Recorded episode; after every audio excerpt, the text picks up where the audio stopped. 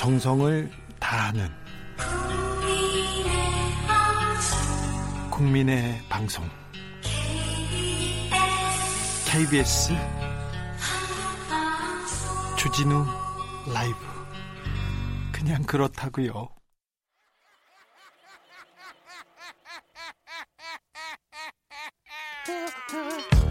발로 뛰는 기자, 담가는 기자, 세상의 질문을 마구 던지는 기자, 기자가 본 오늘의 세상, 기자들의 수다.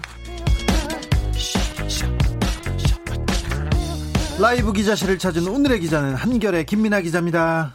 안녕하세요. 안녕하세요. 네. 잘 지내셨어요? 네. 어찌 지내셨어요?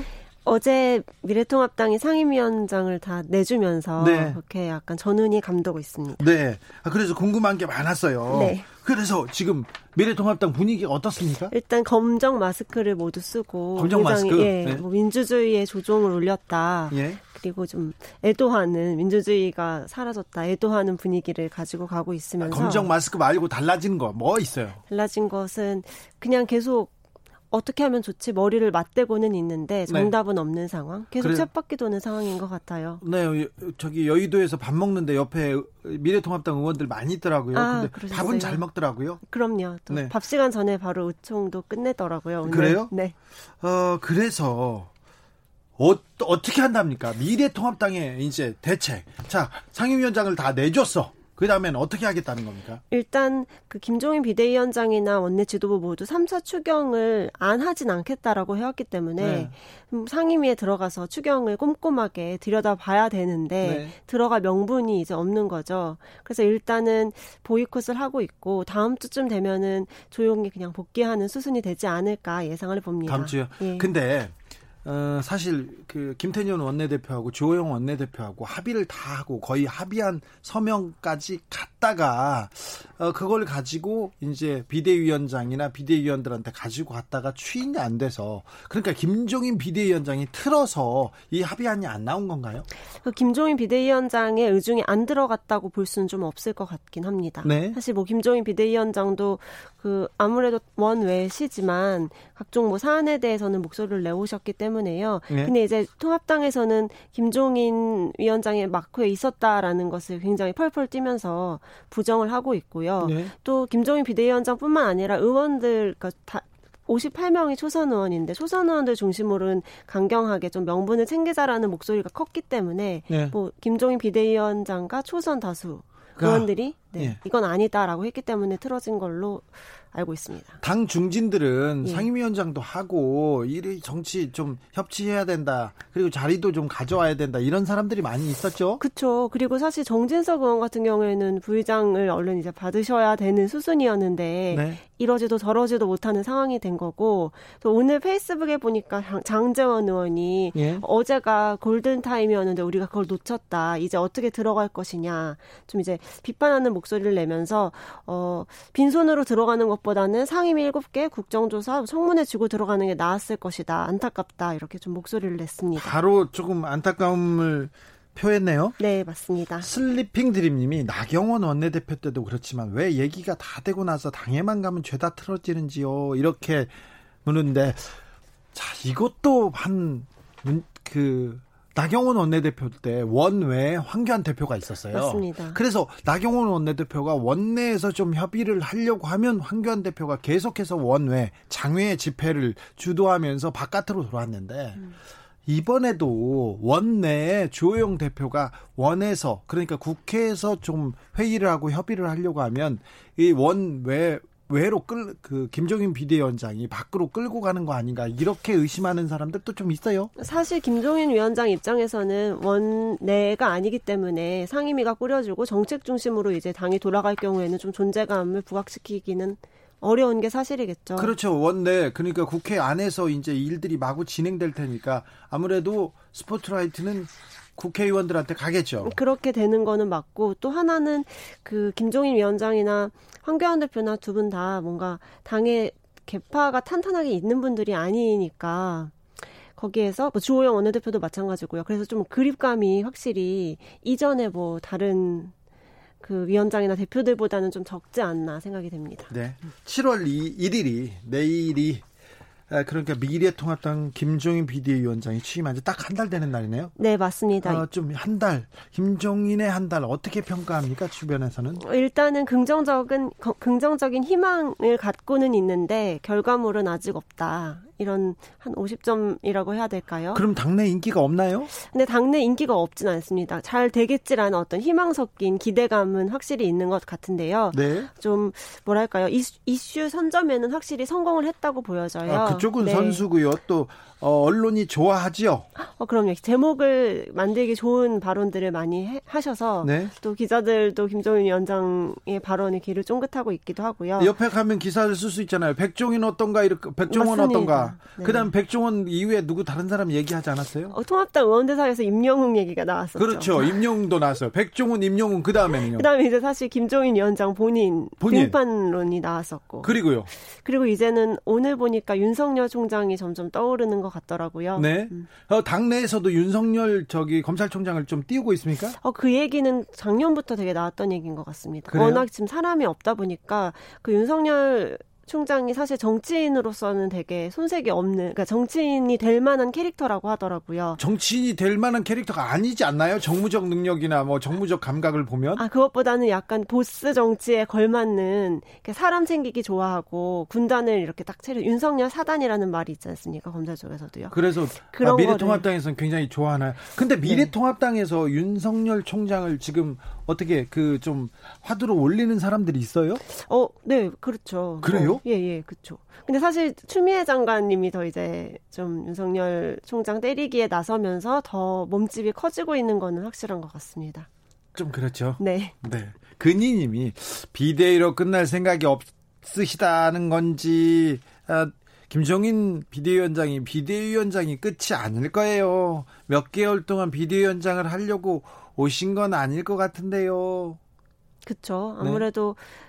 아직 임기가 내년 4월까지 좀 한참 9개월 정도 남기도 했고 네. 그리고 그동안에 이제 김종인 위원장이 통합당을 어떻게 본인 스타일대로 만드느냐에 따라서 그다음 행보가 결정되지 않을까 생각이 듭니다. 조동형님은 통합당이 포기해서 민주당이 싹쓸이 했지만 대선 때 성적표가 나오면 민주당의 모든 책임이 있으므로 민주당이 위기가 올 수도 있습니다. 그러니까 민주당은 야당을 끝까지 설득했어야 합니다. 이런 얘기도 합니다. 민주당이 끝까지 설득했어야 된다. 민주당이 조금만 설득했으면 통합당이 어떻게 움직였을 텐데 이렇게 얘기하는 사람들도 있습니까? 당내에?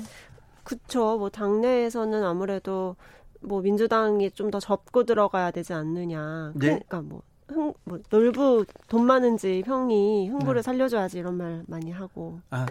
흥부 놀부론이 지금 미래통합당에서요? 그렇습니다. 근데 흥부하고 민주당하고 그렇게...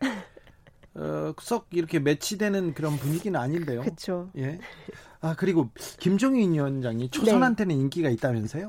그렇죠. 아무래도 초선 의원들을 지지 기반으로 삼아서 본인의 세력을 좀 꾸리려는 계획을 확실히 갖고 있는 것 같고 그걸 확실히 볼 수 있는 게 특위를 굉장히 많이 만들었어요. 특별위원회를 당내에 많이 만들었는데 거기에 주요 자리를 거의 초선 그리고 좀 젊은 원외 이렇게 좀 파격적으로 인사를 하면서 자기 사람들을 좀 이렇게 만들어가는 과정이 아닌가 생각이 됩니다. 미래통합당이 가장 약한 부분, 청년층 공략 이건 좀 어떻습니까? 맞습니다. 그 청년층은 최근에 4월 총선에서 수도권에 출마했던 김재섭 후보 있었고요. 도봉에 출마했었고 그리고 김병민 비대위원 이렇게 두 분이 중심이 돼가지고 정원석 씨도 있거든. 정원석 강남 쪽에서 당협위원장했던 그 세 분을 중심으로 좀 청년들을 모으고 청년정당 당내 청년정당을 만들려는 좀 계획을 갖고 있습니다. 그래요? 네.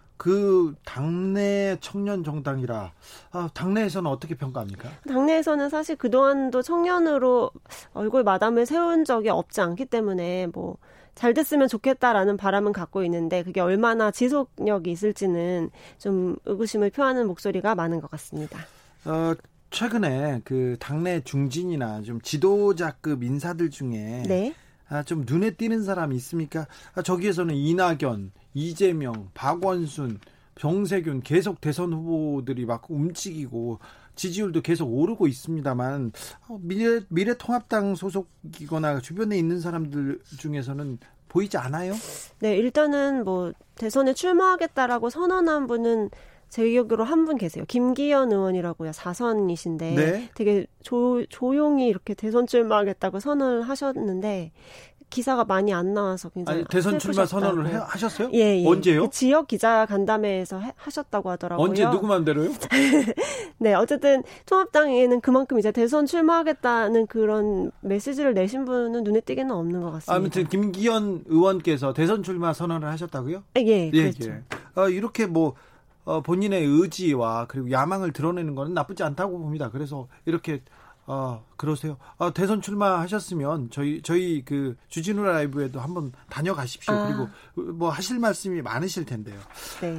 그리고 통합당이 공수처 청와대에서 공수처를 빨리 처리해달라, 네. 공수처 출범시켜달라고 얘기하니까 여기에서는 또 이거는 맞겠다 이런 생각이 좀 있는 것 같아요. 사실 7월 15일이 그 출범 시한이지 않습니까? 맞습니다. 이 법정 시한을 지킬 수 있을지도 조금 의문인데요. 네, 이제 국회 전쟁 2막이 펼쳐질 곳이 아무래도 공수처가 될 것 같은데요. 공수처를 15일에 출범시키려면 그 전에 추천위원회를 꾸려야 되고 거기서 이제 명단을 제출받아야 되는데 미래통합당은 이렇게는 못한다 하고 좀 이제 반발을 하고 있고, 당연히 추천위원회도 자신의 사람들을 내지 않을 것으로 예상이 됩니다. 지금요? 네. 그러면 또 민주당에서 법을 좀 바꿔가지고 특단의 대책을 마련해서 그러면 공수처를 혼자 철범하면 어떻게 합니까? 그러게요. 그래서 이제 사실 민주당도 입장이 약간씩은 갈리는데요. 이해찬 대표 같은 경우에는 뭐 미래통합당이 공수처 출범을 방해하면 법 개정을 해서라도 마련을 하겠다. 공수처는 법률이 정한 시한, 그러니까 15일에 반드시 해결을 하겠다라고 좀 강력하게 주장을 한 반면에 또 오늘 그 김영진 원내수석 부대표는 시행을 하지 않은 법을 개정한다는 게 좀 부담스럽다는 취지의 발언도 했습니다. 네. 또 근데 이제 백혜련 의원이 법사위 간사인데요. 네. 백혜련 의원은 제1야당이 공수처장 후보자 추천위원 추천권을 행사하지 않으면 제2야당이 주는 운영 규칙안을 발의한 바 있습니다. 아, 그렇게 법을 지금 고칠 수도 있다 이런 네. 생각을 하시는군요. 5회로로 갈 수 있다고 생각하시는 것 같아요. 통합당은 뭐랍니까? 통합당은 결사항전의 태세를 보이고 있는데요. 아무튼 공수처만은 막겠다 이렇게 계속 지금 얘기하고 있어요. 맞습니다. 최형두 대변인은 뭐 구성 절차에 절대 응할 수 없다라는 입장을 오늘 분명히 했고, 또 검사 출신이죠. 유상범 의원은 지난 25일에 시행규칙을 또 발의를 했는데요.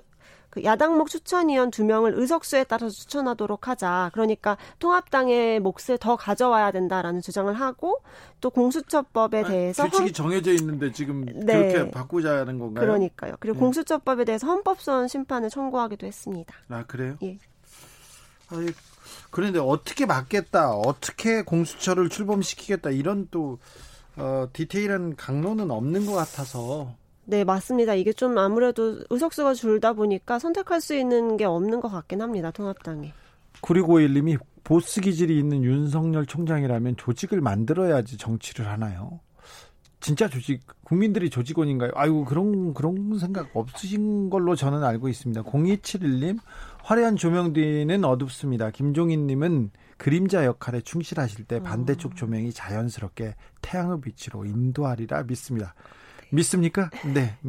이분은 또 김종인 대망론에 대해서 조금 큰 무게를 두고 있는 것 같습니다. 김은혜 대변인 얘기 나왔는데 네. 언론인 출신 그 미래통합당 의원들 있지 않습니까? 네, 그렇죠. 많죠. 이번에 배현진 대변인도 언론인 출신이고. 예. 둘 다 대변인, 당내 대변인인가요? 원내가 배현진 대변인이고요. 그냥 예. 당 대변인은 김은혜 대변인 이렇게 하고. 있습니다. 그걸 왜 또 따로 두죠? 그러니까 당 대변인은 아무래도 비대위원장에 입이 되는 거고 네. 원내 대변인은 이제 주호영 원내대표에 같이 이제 그런 식으로 또 더 다른 분들도 있는데 좀 어떻습니까 활약상이? 그 두 분 조수진 의원의 활약상이 약간 초선 의원들 중에는 좀 네, 돋보이는 것 같네요. 네. 예. 여기까지 할까요? 여기까지 듣겠습니다. 지금까지 기자들의 수다. 한겨레 김민아 기자였습니다. 감사합니다. 감사합니다. 라디오 정보센터로 갈까요? 정한나 씨. 정치 피로, 사건 사고로 인한 피로, 고달픈 일상에서 오는 피로. 오늘 시사하셨습니까? 경험해보세요. 들은 날과 안 들은 날의 차이. 여러분의 피로를 날려줄 저녁 한 끼 시사. 추진우 라이브.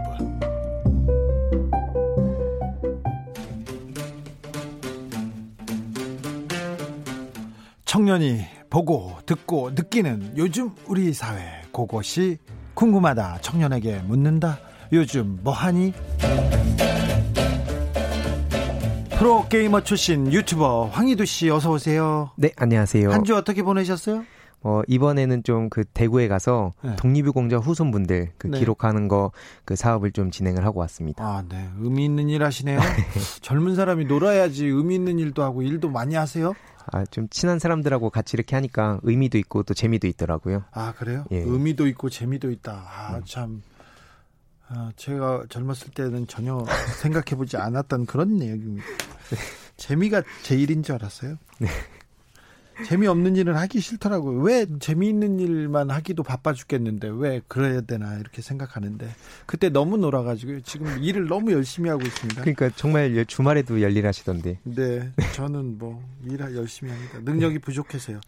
아, 이번 주 제가 희두 씨한테 이거 물어보고 싶었어. 인천국제공항의 그 정규직 과 이 문제, 인국공 문제, 예. 왜 청년들이 이렇게 화난 거예요? 이거는 어떻게 보면 짧게 설명하기는 되게 어려운데 그 복잡한 일들이 많이 얽혀있기도 하고 네? 또 이따가 차근차근 설명드리겠지만 일단 결정적으로는 그 가짜뉴스 문제에 대해서 저는 되게 심각하다고 생각을 하거든요. 네? 그래서 이따가 이 내용을 좀 풀어가면서 좀 이 여러 가지 언론이 어떤 식으로 이 갈등을 조장했는지 뭐 그리고 커뮤니티에서 어떤 반응을 보였는지를 좀 말씀드리겠습니다. 근데 청년들이 화나는 거는 청춘이 사실은 뭐 돈이 있어, 시간이 있어, 조금 미래가 보이기로 해. 코로나 시대 앞은 더 막막하지. 그러니까 좀 화날 만도 해요. 네. 그런데 이 부분은 보안검색 직원을 정규직화한다는 거는 2년 전부터 정해져 있었는데 이 문제가 나오자마자 빵! 예. 네, 분노가 폭발했습니다. 예. 커뮤니티나 사이트에서는 어떻게 보고 있습니까? 일단은 그 언론의 이야기를 하기 전에 일베 커뮤니티가 어느 정도로 이게 파장이 큰지. 거기서도 가장 뜨거운 뉴스가 이 문제였습니까? 일단 대표적으로 6가지만 꼽아왔는데 네. 기본적으로 조회수가 막 25만 이랬습니다. 아. 어마어마한 거거든요. 아, 그 안에서도? 네, 그 6가지 게시글을 좀 뽑아봤는데 네? 각 게시글이 막 조회수 25만, 26만 나오고 10만이 훌쩍 넘었거든요, 대부분. 네. 근데 일단 그래서 하나씩 좀 요약을 좀 해보면, 현재 난리난 인천국제공항이라는 제목이 올라와서 그 인국공이 공기업 중에서도 탑티어다. 그리고 돈도 많이 주고 안정성, 복지 수준 등 때문에 취준생들이 가장 선호하는 공기업인데 지금 보안요 1,900명을 그 직고용해서 완전히 정규직화가 됐고 그 보안 검색 요원의 지원 자격은 굉장히 신입 고졸 이상 그리고 성별 연령 자격증이 무관하다. 그러니까 한마디로 쉽게 이렇게 들어와서 지금 갑자기 정규직 자리를 꿰찼다 이런 식으로 썰었습니다. 지금 취업 로또 맞았다 이게 예. 그 보통 보도에 언론 보도에서도 이런 식으로 나왔지 않습니까? 여기까지는 그 팩트에서 크게 벗어난 건 아니죠?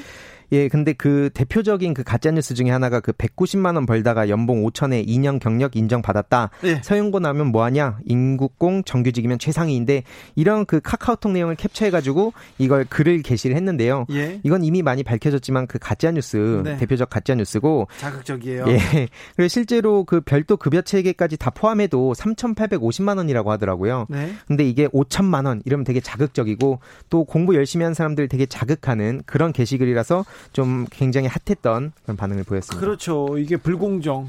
이게 나는 좀 다른 사람에 비해서 차별받고 있고 어떤 사람만 운이 좋아서 이렇게 정규직화된 것 같다고 보면 화나기도 해요. 예. 화날 수도 있어요. 예. 그런데 조금 자극적인 내용들이 좀 붙어 있네요. 예, 다음으로 보면 이 인국공 들어가려고 토익 10번 본 취중생 이런 글이 올라왔고 이것 또한 조회수가 25만이 넘었습니다. 네. 내용을 보면은 좀 짧게 말씀드리면 토익을 정말 오랫동안 10번이나 보고 스피킹도 8번이나 보고 매일 허벅지를 찔러가며 14시간씩 전공 공부를 했던 나만 바보가 됐다 이런 내용인데요.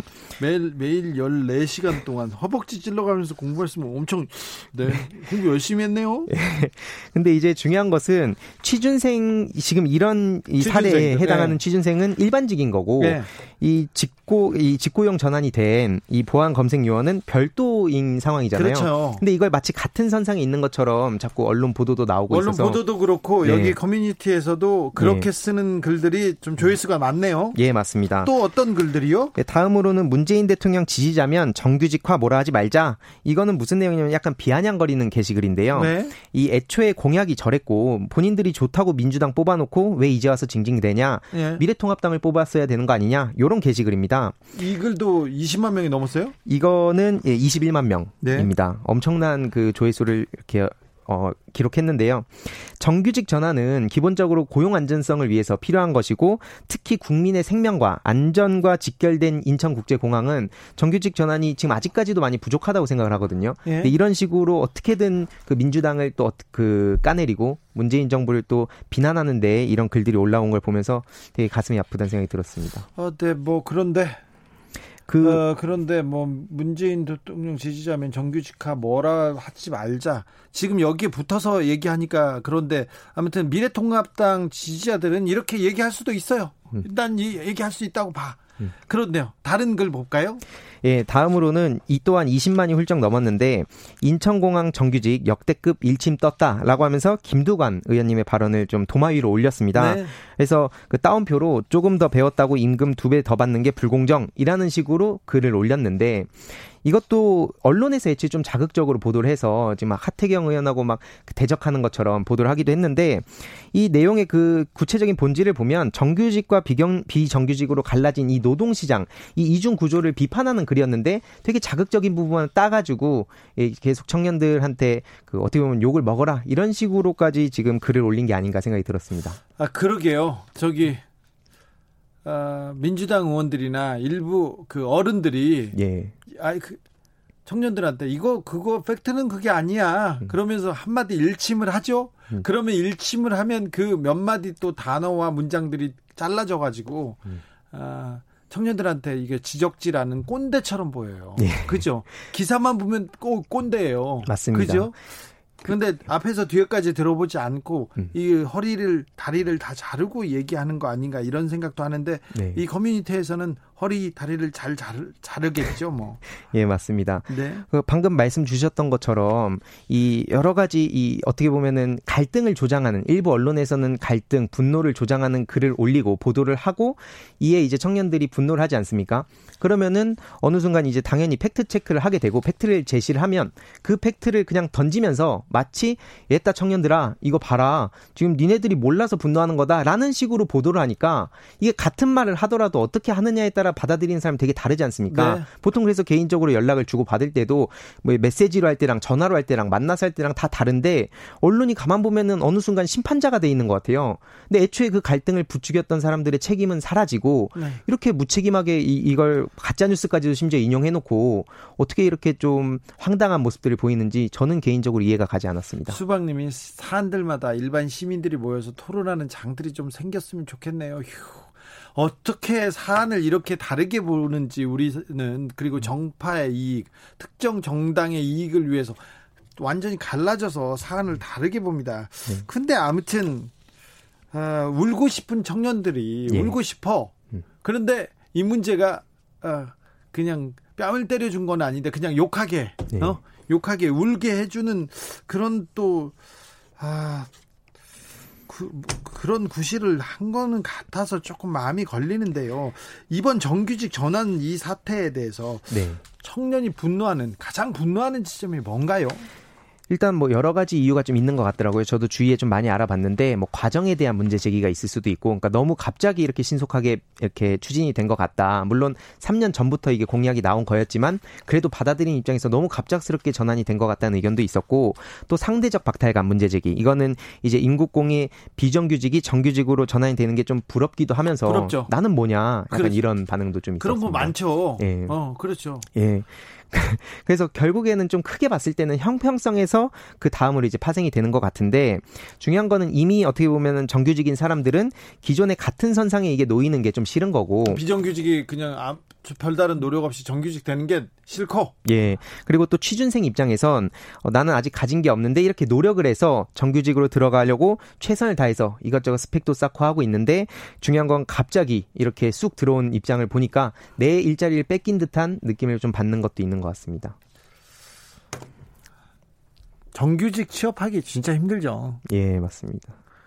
아, 취업의 관문이 너무 좁으니까 이렇게 좁게 문을 만들어 놓은 이런 구조에 대해서 불만을 제기하고 비판해야 되는데 같이 들어가려면 옆에 있는 상대, 먼저 들어가 있는 사람, 그리고 못 가고 나보다 처져 있는데 그 사람이 먼저 간 사람, 이렇게 그 주변 사람들을 탓하고 이렇게 손가락질하게 돼요. 네. 그래서 을과 을들의 갈등, 을과 병들의 전쟁, 이런 게 조금 마음 아픕니다. 예.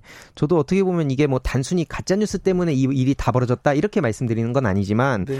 뭐 지금 청년들이 분노하는 지점도 어떻게 보면 저도 이해도 많이 가는 게 공기업, 그러니까 인국공이 가진 상징성에 좀 기존 정치인분들이 눈여겨봐 주셨으면 좋겠어요. 네. 그래서 개인의 노력으로 얻을 수 있는 그런 어떤 공정한 일자리가 기존의 공기업이나 공공부문 일자리 아니겠습니까? 그렇다고 봐야죠. 예. 그런데 이제 그런 청년들의 문제 제기도 이해는 가고, 저도 또 팩트체크도 당연히 중요하지만 조금 더 폭넓은 대화의 장이 열리고, 아까 말씀 주셨듯이 더 많은 대화를 통해서 그리고 소통을 통해서 우리 청년들이 어떤 지점에서 좀 박탈감을 느끼고 분노하는지, 이런 대화의 장은 조금 더 많이 열릴 필요가 있다고는 생각을 합니다. 네. 다만 앞서 말씀드렸듯이 언론에서 자꾸 이렇게 그 자극적인 걸 부추기고, 보통 대부분의 청년들이 스펙 쌓기에 바쁘니까 뭐 실시간 검색어라든지 제목만 보고 넘어가면서 대충 세상을 이렇게 돌아가는 걸 인지를 하는데, 이런 식으로 자극적인 단어들만 떼어오면서 기존의 그 정치인들에 대한 불신을 부추기는 건 좀 지양해야 되지 않을까 생각합니다. 이거 다 어른들의 잘못인 것 같은데 연애를 더 해야 되는 것 같아요. 연애. 예, 젊은 사람들이 사랑을 해야 이게 세상이 좀 아름답게 보이고, 그런데 이게 사랑하고 연애할 수 있는 여건이 점점 안 되다 보니까 점점 이렇게 시각이 좀 좁아지고 세상을 좀 각박하게 보는 거 아닌가 하는 제 생각입니다. 저는 이 취업에 대해서도 별로 관심이 없었고요. 세상에 대해서도 관심이 없었거든요. 물론 불만은 많았어요. 네. 반항은 많이 했으나, 그런데 주변 사람들, 청년들이 살기가 어렵구나, 어려워서 팍팍해서 주변 사람들한테 이 분노를 이렇게 전하고 있구나, 이런 생각을 해봅니다. 네. 네.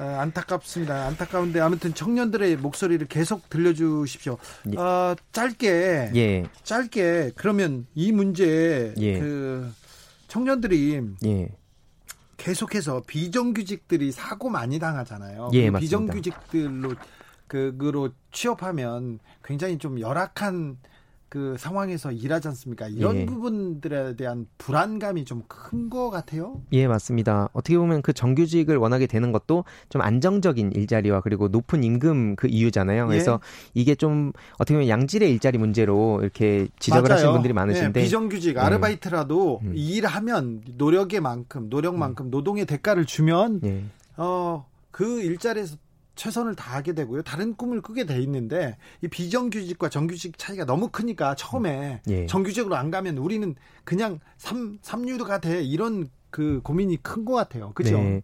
그리고 저도 어떻게 보면 프로게이머 출신이라서 좀 더 그렇게 보는지 모르겠지만, 기존의 입시 위주의 교육, 그러니까 좋은 대학을 가고, 그러니까 어떻게 보면은 시험을 치르는 게 이제 뭐든지 만능인 것처럼 비춰지는 것도 좀 시대가 변하는 만큼 이제는 좀 바뀌어야 되지 않을까 생각도 듭니다. 그러게요. 시험과 뭐 이렇게 정규직이라는 그 사다리가 너무 좀 청년들한테 주변을 되돌아보고 수도 없고 사랑도 못하게 만들고 있지 않나, 좀 가슴이 아프네요. 어른으로서 좀 미안함을 느끼는 그런 일들이었습니다. 그 인천국제공항 정규직 사태가. 여기까지 듣겠습니다. 네. 요즘 뭐하니요 유튜버 황희두 씨와 함께했습니다. 감사합니다. 감사합니다. 교통정보센터 다녀올게요. 공인혜 씨. 테이크아웃 시사 나왔습니다. 오늘도 하나 챙겨가세요. 주진우 라이브.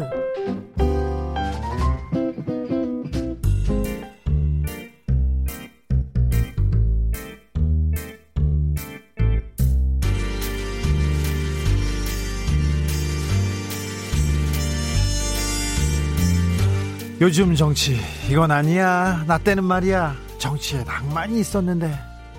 잃어버린 정치의 낭만을 찾아서 떠나보겠습니다. 라떼 한잔 할까요? 박지원의 정치 라떼. 정치10단 박사부 박지원 단국대 석좌 교수 모셨습니다. 안녕하세요. 예, 안녕하십니까. 오늘은 어디서 오셨어요? 집에서 왔어요. 집에서요? 예. 이런 날도 있어요? 아니, JTBC 출연하고 예. 한 2시간 있어서 손자하고 놀다 왔어요. 아, 그래요? 예. 손자하고 노는 그런 기쁨을. 그 또... 재미는 이 세상에서 표현할 수 없습니다. 그래요? 예. 아니, 그래도 의원하고 장관하고. 국회의원은 하는 재미보다 훨씬 좋아요. 그래요? 그런데 요즘 내가 국회를 떠나니까 국회가 엉망이에요. 아, 그래요? 예. 엉망이죠. 그리고 뭐 요즘 논의되는 게 추미애 대 윤석열. 예. 인국공. 예. 법사위원장을 어디로. 예. 이게 지금 이럴 때가 아니에요. 그러게요. 지금은 코로나를 어떻게 대처할 것인가. 네. 경제는 그리고 남북관계에 대해서 네. 신경을 써야지. 이런 걸 가지고 밤낮 만들어내는 그 국회.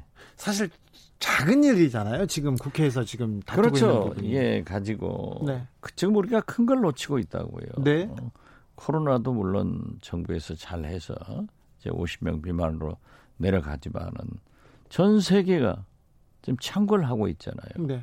그러면 우리가 코로나 키트나 마스크 뭐 이런 거 가지고 참 세계 인류 국가가 됐지만은 경제는 뭡니까? 예. 그런데 국회에서 추경 이제 오늘부터 민주당이 시작하는데 김종인 대표도 뭐 그건 해줘야 된다. 민생 경제 한 사람들이 안 해버리고 남북 관계는 좀 소강 국면으로 있지만은 계속 우리가 노력해야 된다고요. 네.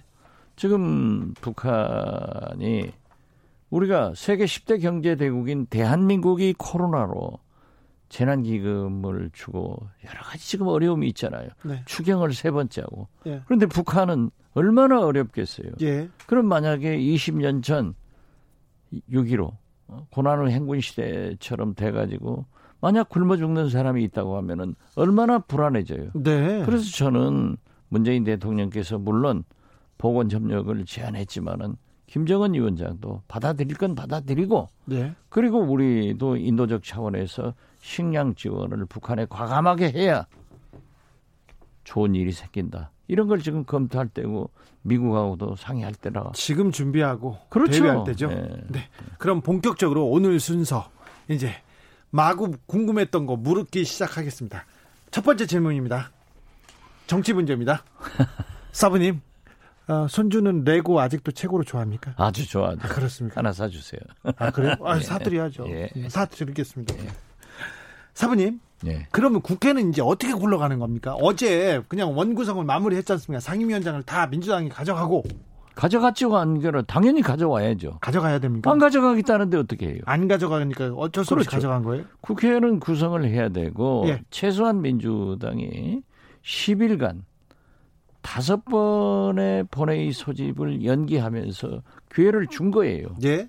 그런데 제가 볼 때는 주호영 원내대표는 아주 김태년 원내대표하고 강하게 딜을 하면서 소위 협상을 잘했어요. 그런데요. 그러나 막혔단 말이에요. 예. 자, 법사위원장을 지금 2년은 민주당이 갖고 예. 하반기 2년은 대통령에 당선되는 그 정부가 소속당이 갖자. 예. 이렇게 하니까 통합당이 물러서버렸어요. 네. 이거 보면은 확실히 차기 정권 교체는 안 되고 정권 창출이 된다. 저는 이렇게 보는데 네. 어떻게 됐든 안 됐잖아요. 네. 여기서 깨지면은요.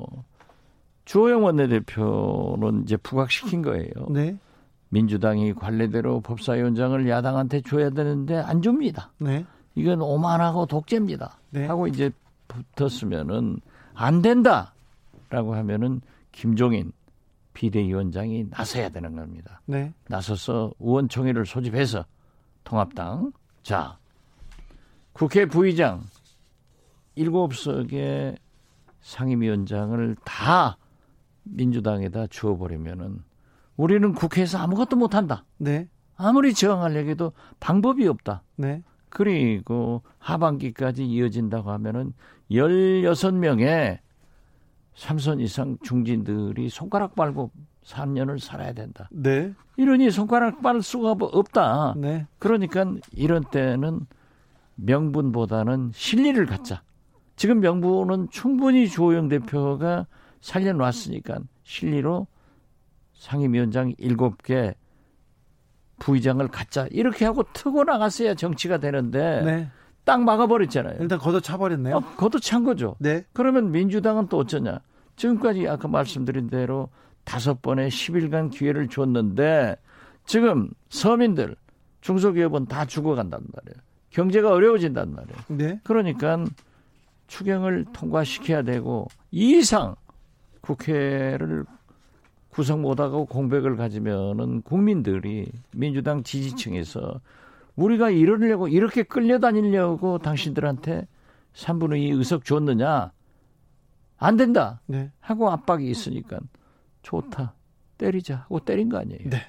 그러면 다음 주는 어떻게 됩니까? 다음 주 상황에 그럼 미래통합당이 등원할까요? 들어와야죠.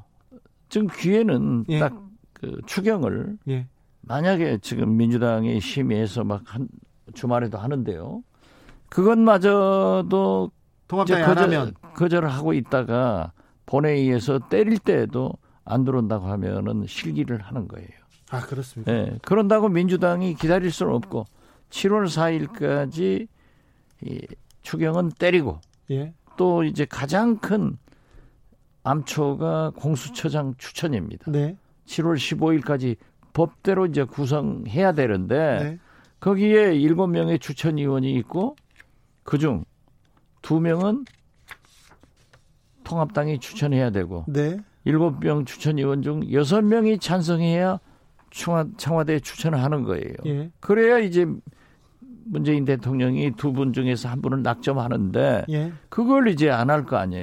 예, 안 한다는 거 아니에요. 거기서 강하게 버티고 있습니다. 강하게 버티면은 그러면 또 큰일 나요. 또 큰일 나요? 예. 그렇기 때문에 저는 지금 이 통합당이 원외로 나가서 소리 질러봐야 예. 국민들 귀에 안 들어옵니다. 그건 지난 3년간 황교안 등 내내 한 거예요. 예. 그렇기 때문에 추경 와서 심사해서 네. 통과시키는 기회. 그러면 국민을 보고 정치를 하는 거죠.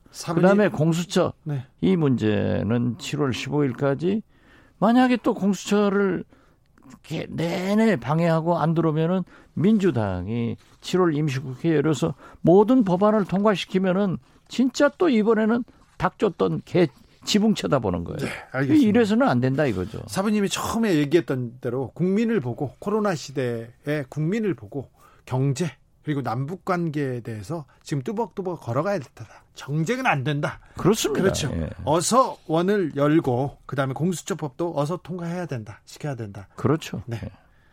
그렇게 정리할까요? 아, 공수처장 임명해서 공수처가 생기면요. 야당은 국회의원밖에 해당이 안 돼요. 예. 그렇지만은 여당은 국회의원, 정부, 뭐 많이 사법부, 있죠. 대통령은 특히 자기 가족들이 다 해당되는 거 아니에요. 네. 그러니까 오히려 말이죠. 사회 정의를 위해서는 공수처를 야당이 주장해야 옳은 거예요. 네. 아, 몇 가지 짧은 질문 하고 넘어가겠습니다. 아, 질문 안 받으려고 내가 지금 계속 얘기하고 싶어요. 얘기해버리는 거예요. 아, 그건 또 몰랐네. 사부님의 깊은 뜻을. 김종인 비대위원장이 원내에서 이렇게 그 원내 위주로 국회 안에서 이렇게 굴러가는 거를 약간 조금 못마땅해서 오히려 지금 막아놓은 거 아닌가 이런 좀 지적도 지금 있어요. 막아놓은 거죠 완전히. 그런 건가요? 네, 이제 조금 있으면은 중진들로부터 보수의 가치를 저버리고 왜 좌클릭하냐 이것부터 나오지만은 차마 우리 손가락 빨게 만드는 책임을 져라 네. 이런 게 나오죠. 아, 나오고 지금 보면은. 대통령 후보들만 하더라도 홍준표, 유승민, 안철수는 공소시효 지났다. 40대 경제 전문가 김세연, 홍정욱 전 의원 이렇게 얘기했다가 아니 그러면 50대로 올린다 하다가 이제 백종원. 네. 그리고 나니까 자동적으로 아 김종인 비대위원장이 하려고 하는 것 아니냐. 네네. 이거 착착착 순서대로 나가더라고요. 그렇게. 그러니까 원내가 이번처럼 협상이 잘못돼야만이 비대위 힘이 있으니까 나는 그런 것 아닌가. 어떻게 그렇게 해야 했겠어요만은 그런 생각도 들더라고요. 그런 의심도 할 수 있죠. 네. 네. 허동님이 추경 심사는 합니다. 근데 시간을 좀 줍시다. 너무 좀 시간을 2, 3일 동안 한다는 것 자체가 조금 이거는 좀 문제가 있죠. 들어와야죠. 지금껏. 아, 들어와서 추경 심의하는데 이거 가지고는 졸속 심사니까 네. 밤을 새우면서 하면서 7월 4일 임시국회를 좀 연장하자. 예. 이렇게 해서 할 수도 있는 거예요. 그렇죠. 안 들어오니까 못 하는 거죠. 아, 네. 그 시간도 또 들어와야 되는군요. 지금 추미애 법무장관이 연일 윤석열 검찰총장을 이렇게 때리고 있는데 요거는 어떻게 봐야 됩니까? 저는 좀 자제했으면 좋겠어요. 아, 윤석열 검찰총장 민주당 추미애 장관이 욕만 들어가지고 오늘 보세요. 대통령 후보로 10.1% 나와버리잖아요. 그래서 계속 지금 윤석열의 무게감이 좀 더 높아지고 있잖아요. 더 높아지지만은 통합당도 그런 생각을 가지니까 자기들이 죽는 거예요. 멀쩡한 현직 검찰총장. 정체적 생각도 없는데. 그렇죠. 나 안 하겠다는데 자꾸 와서 대통령 후보 하라. 이건 아니죠. 그래서 정치권에서 좀 자제를 해라. 민주당도 통합당도. 단 올해 법무부 장관이 예. 이제 얘기했잖아요. 지검에서 중앙지검에서 하지도 말고 예. 대검 감찰에서도 하지 말고 법무부에서 직접 감찰하겠다. 예. 그러니까 윤석열 검찰총장도 지금 조용하더라고요. 예. 그렇게 가면 되는 거예요. 예. 알겠습니다. 삼성 얘기도 조금 해야 되는데 또 우리 또 법사위에서 만주 변호사로 최고의 활약을 우리 박사님. 내가 만주 검찰총장 출신이죠. 검찰총장까지 했죠. 네. 이재용 삼성전자 부회장에 대한 검찰 수사심의위원회 불기소 권고 이건 어떻게 보셨어요? 법이 있으니까 하는 거 아니에요. 예.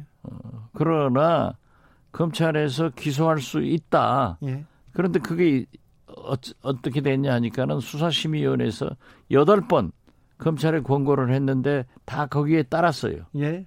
그렇지만은 이번 경우에는 이재용 부회장한테 심지어 수사심의에서 기소도 하지 말고 검찰 조사도 하지 마라 이렇게까지 했는데 네. 그건 법 따라서 검찰이 판단해서 하면 되는 거죠.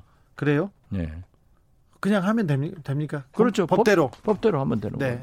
거죠. 우리 사부님께서 윤석열 10.1%를 말씀하는 바람에 저희가 대선 주자 지지도와 그리고 여론 개요에 대해서 말씀드려야 되는데 방금 말씀하신 차기 대선 주자 선호도 조사는 여론조사 기관 리얼미터가 오마이뉴스 의뢰로 이번 달 22일에서 26일까지 전국 18세 이상 성인 6만 1,356명에게 물었습니다. 2,537명이 대답했습니다. 4.1%의 응답률인데요. 표본 오차는 95% 신뢰 수준에서 플러스 마이너스 1.9%입니다.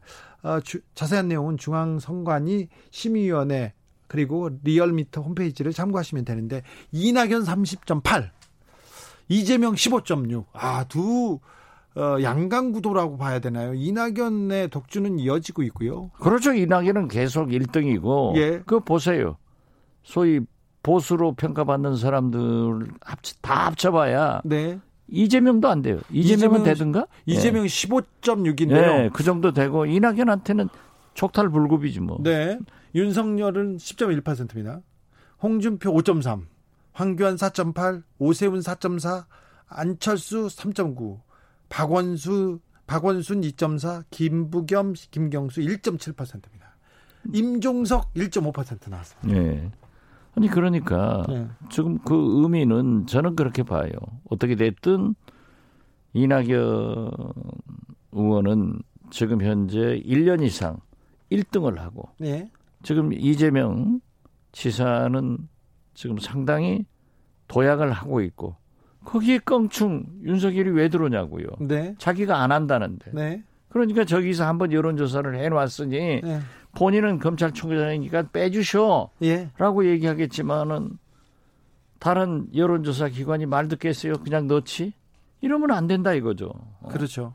정치 수사의 정치적 중립성에도 조금 약간 그렇죠. 좀, 예. 논란이 될 만한 그런 일이지 않습니까? 그래서 여기 또 여론조사 마음에 안 드는 게요. 박지원 사부가 안 들어 있잖아요. 그게 제일 잘못인 거죠. 잘못됐잖아요. 이거는. 그렇죠. 그렇죠. 크게 잘못됐어요. 저는 0.2% 나올 건데. 아이고. 그래도 뭐 주진우 라이브 청취자들이 있으니까 조금 더 그렇죠. 나올 거예요. 네. 그런데 대선 판도가 당분간 이대로 이렇게 갑니까? 대선 주자들은? 제가 볼 때는 이제 이낙연 의원이 당권에 도전하는 건 사실 아니에요. 네. 그럼 될 거예요. 제가 볼 때는 돼요. 네. 그때부터 당대표가 돼서 얼마나 리더십을 발휘하느냐. 예. 여기가 굉장히 험난한 길이 될 겁니다. 당대표가 되면 직접 책임져야 될 일, 결정해야 될 일이 많아서 조금 떨어지지 않을까요?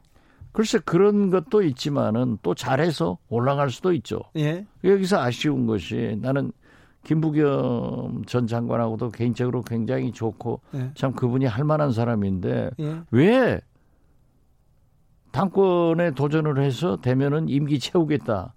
그럼 마지막 순간까지 대권 당권 하겠다고 같이 나가야지 정치는. 네. 그러니까 지금 밸류가 좀 떨어지잖아요. 아하. 네. 그래서 그렇구나. 그럼 저한테 네. 전화를 하고 하라니까. 아 그럴까요? 네. 네. 지나가다 제가 엊그제 커피숍에서 만났는데요. 그 얘기 하겠습니다. 제가 사부님한테 그렇게 하세요. 네. 9651님 박지원 사부님이 어제부터 계속 검찰에게 삼성 문제는 법대로 하라고 하셨는데 검찰한테 법대로 하라고 했는데 수사심의위원회 결정대로 하라는 말씀인가요? 아니요. 법대로 하라는 거죠. 그렇죠? 법대로 하라는 거죠. 네. 검사 수사심의위원회의 결정을 받아들일 수도 있고 네. 그건 참고사항이니까 기소를 할 수도 있고. 참고사항인데 법대로 네. 하라는 겁니다. 네. 그렇죠. 있는 대로 법과 양심에 따라서. 그렇죠. 다음 주에는 어떤 일들이 여의도에서 벌어집니까? 다음 주에는 아무래도 이제 추경에 대해서 네. 또 공수처에 대해서 네. 이런 것들이 여야 갈등으로 계속 이어지겠죠. 다음 주에는 그럼 공수처도 가닥을 잡을까요?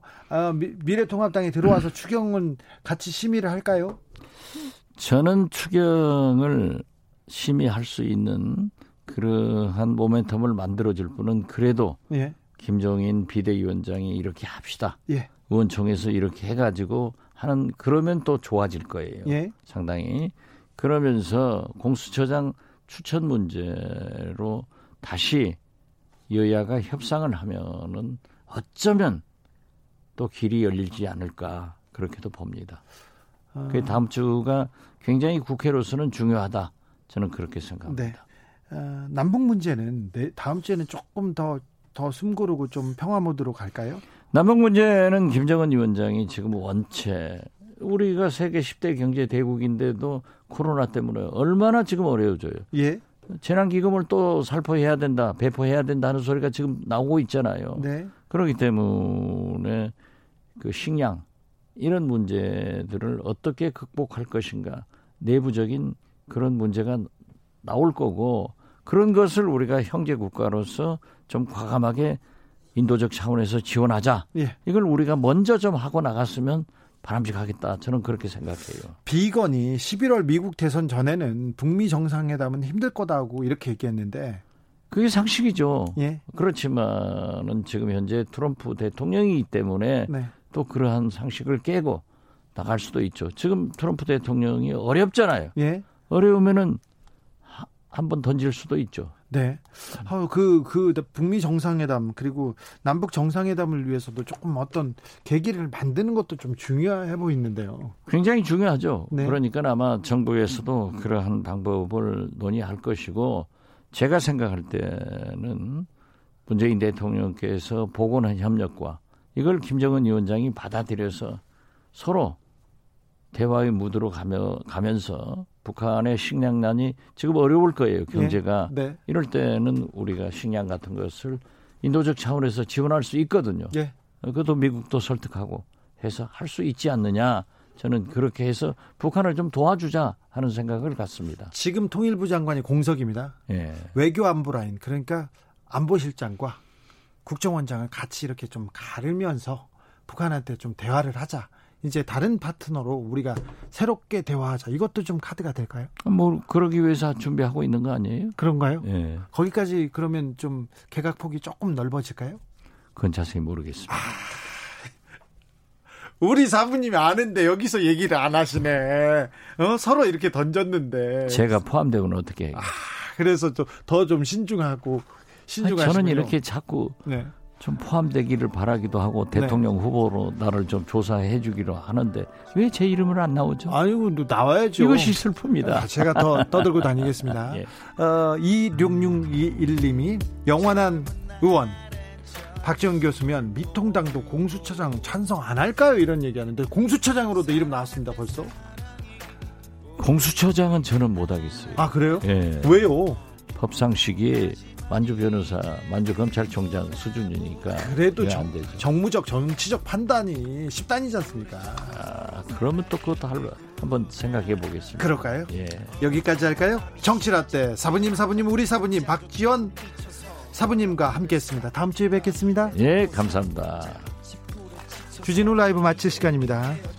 싸이의 언젠가는 들으면서 여기서 마무리하겠습니다. 선물 받으실 분 홈페이지에서 확인하시고요. 저는 내일 오후 5시 5분에 돌아옵니다. 지금까지 주진우였습니다. 중요한 걸 소중한 건 줄 모르는 나이였기에 어린 아이였기에 언젠가